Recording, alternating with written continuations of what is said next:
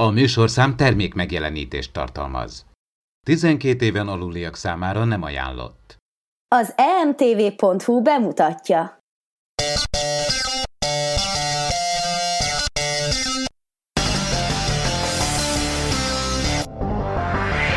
Itt az emtv.hu Médiazabálók című podcastjének külön kiadása. Aki kérdez, Horváth Ádám Tamás. Aki válaszol, Kovács András Péter. Itt vagyunk a Beton stúdióban, a második napján a új mélyvíz évad forgatásának, ami most már mély garázs. Ez a negyedik lesz, ugye, Kap?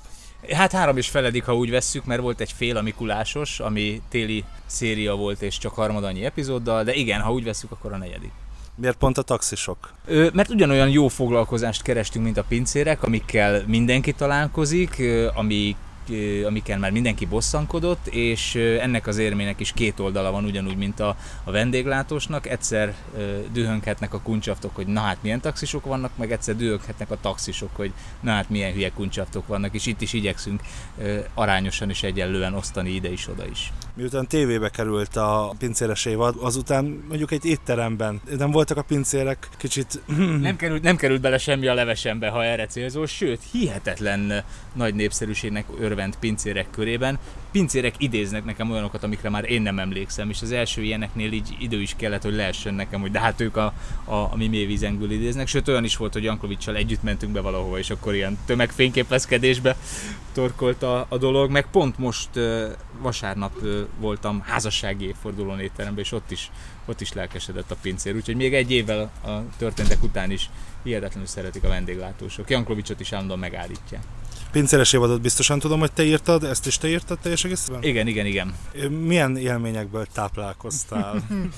hát részben egyébként nagyon furcsa, de részben saját élményeimből, de nem csak a, a taxisokkal kapcsolatban, hanem hogy utasként én hogyan viselkedek, milyen az, amikor fesztiválról megyek haza részegen, milyen az, amikor nincs beszédtémám a taxissal, és a, az autójáról vagyok kénytelen cseverészni, milyen az, amikor érzem, hogy nem szabad bármilyen politikailag is e, kicsit is éles témát megpendíteni, mert azonnal robban a szikra. Úgyhogy e, ezek így összeálltak, nem nagyon volt ilyen research hozzá, hogy taxisokkal beszélgetek, vagy utasokkal beszélgetek, egyszerűen így hagyatkoztam a saját fantáziámra és élményeimre. Volt olyan ötleted, ami, ami végül nem került bele a, a végleges leforgatott epizódok közé, mert úgy gondoltad, hogy ez azért már egy kicsit durva? Nem, nem, olyan nem volt. Olyan volt, amin durvítani kellett még, hogy a valóság az ne csak szomorú legyen, hanem vicces is. A saját legrosszabb élményed egy taxiban?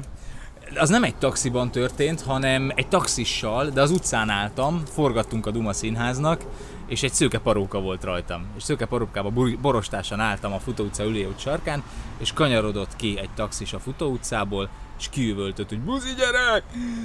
És hogy biztos meghalljam, megvártam, míg oda nézek, fölveszem a szemkontaktust, és még egyszer kiüvöltötte. És ekkor döntöttem úgy, ha eddig pici kétség is marad bennem, hogy megcsináljuk ezt a taxisot vagy sem, ekkor eldőlt, hogy meg fogjuk csinálni. Van már ötleted a következő szezonra? Van, van, de nem mondom el, mert akkora ötlet és olyan, olyan jó és olyan szép és olyan nagyot fog ütni, hogy legyen csak meglepetés. Köszönjük szépen. Köszönöm. A médiazabálókat készítette az emtv.hu. Produkciós vezető Horváth Ádám Tamás. Együttműködő partnerünk a Dance FM.